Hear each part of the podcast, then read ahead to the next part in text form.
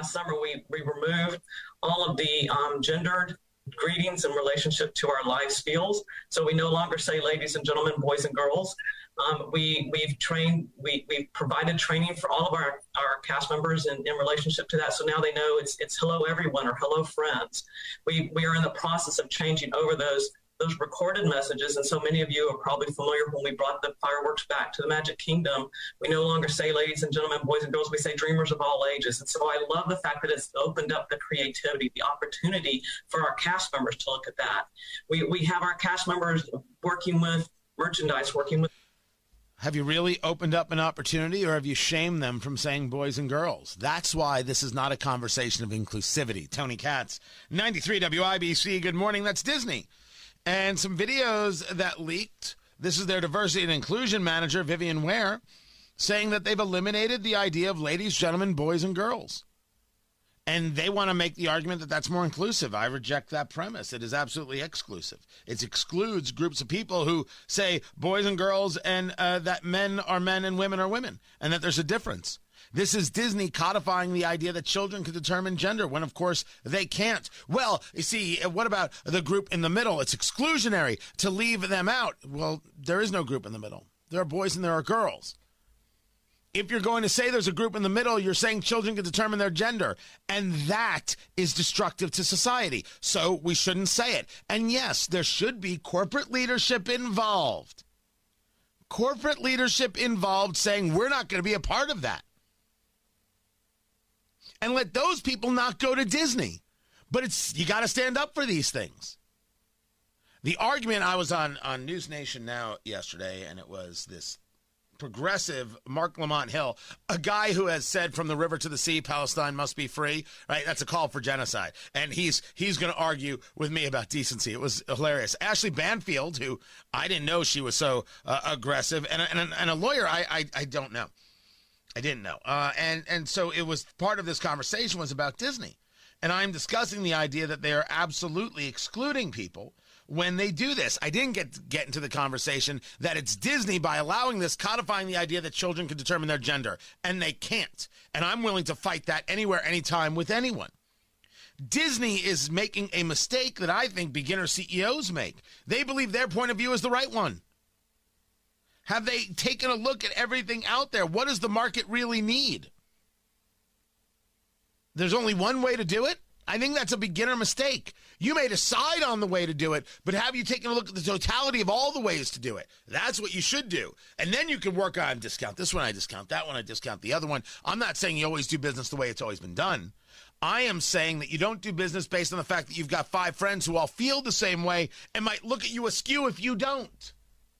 You don't engage being a CEO, being a leader out of fear. You engage it out of vision. And I believe that the vision that is proper for the for for everyone is a recognition of facts. Facts matter. And if you tell kids they can determine their own gender, if you tell kids there's more than two genders, well, you're lying to them. And that lying conversation was a big part of what I was doing.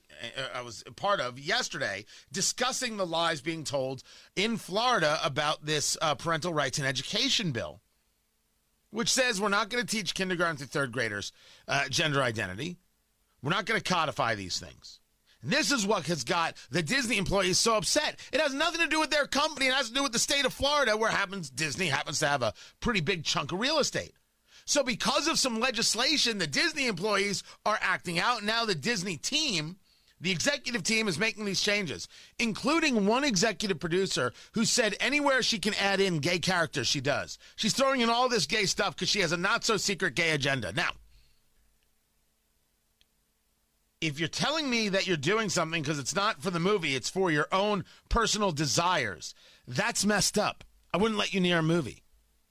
I don't want to hear about your gay agenda. I want the characters to be the characters. I don't care how the character is formulated as long as it fits to the to the to the movie. When it's when it's uh what's the word I'm looking for? When it's forced, of course it's ugly.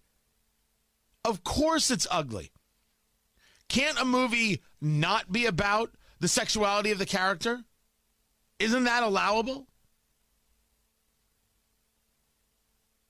Does it have to be the focus? It has to be the lead. It has to be the star. That... you can do with characters what you will.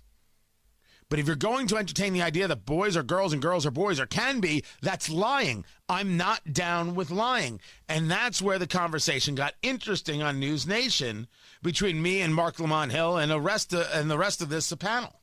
Tony, let's respond to that. You know, Mark brought up Hobby Lobby. He brought mm-hmm. up Chick Fil A. Is is this different?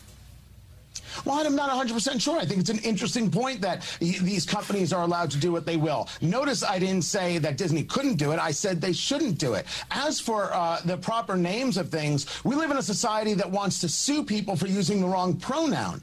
In this conversation, it doesn't say anywhere in the legislation, don't say gay. I don't think we should lie about what a bill says. That people call it something you, you, when it's a lie. Obamacare, we should state clearly. Say, we should Tony, did you say Obamacare? Because the bill doesn't say it's a lie. It doesn't say Obama. Do that.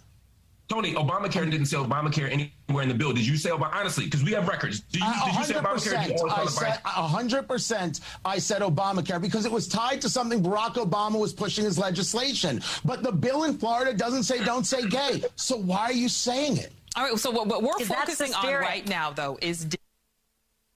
That was Ashley Banfield at the end saying because that was the that's the spirit. I mean, I I don't know Ashley Banfield, but dear Lord, that's not the spirit. So if you want to understand the level of, of, of the fight, first Mark Lamont Hill trying to say, well, you called it Obamacare wasn't Obamacare. That was a lie. It wasn't a lie.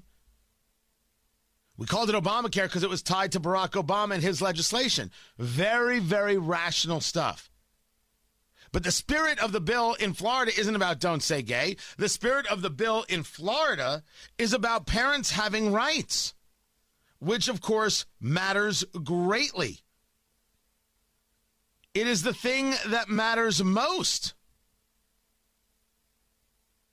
And yet, look at the level of fight they're willing to give to to uh, lie and to and to push the, the, the, the tales they want to tell, as opposed to being honest and clear.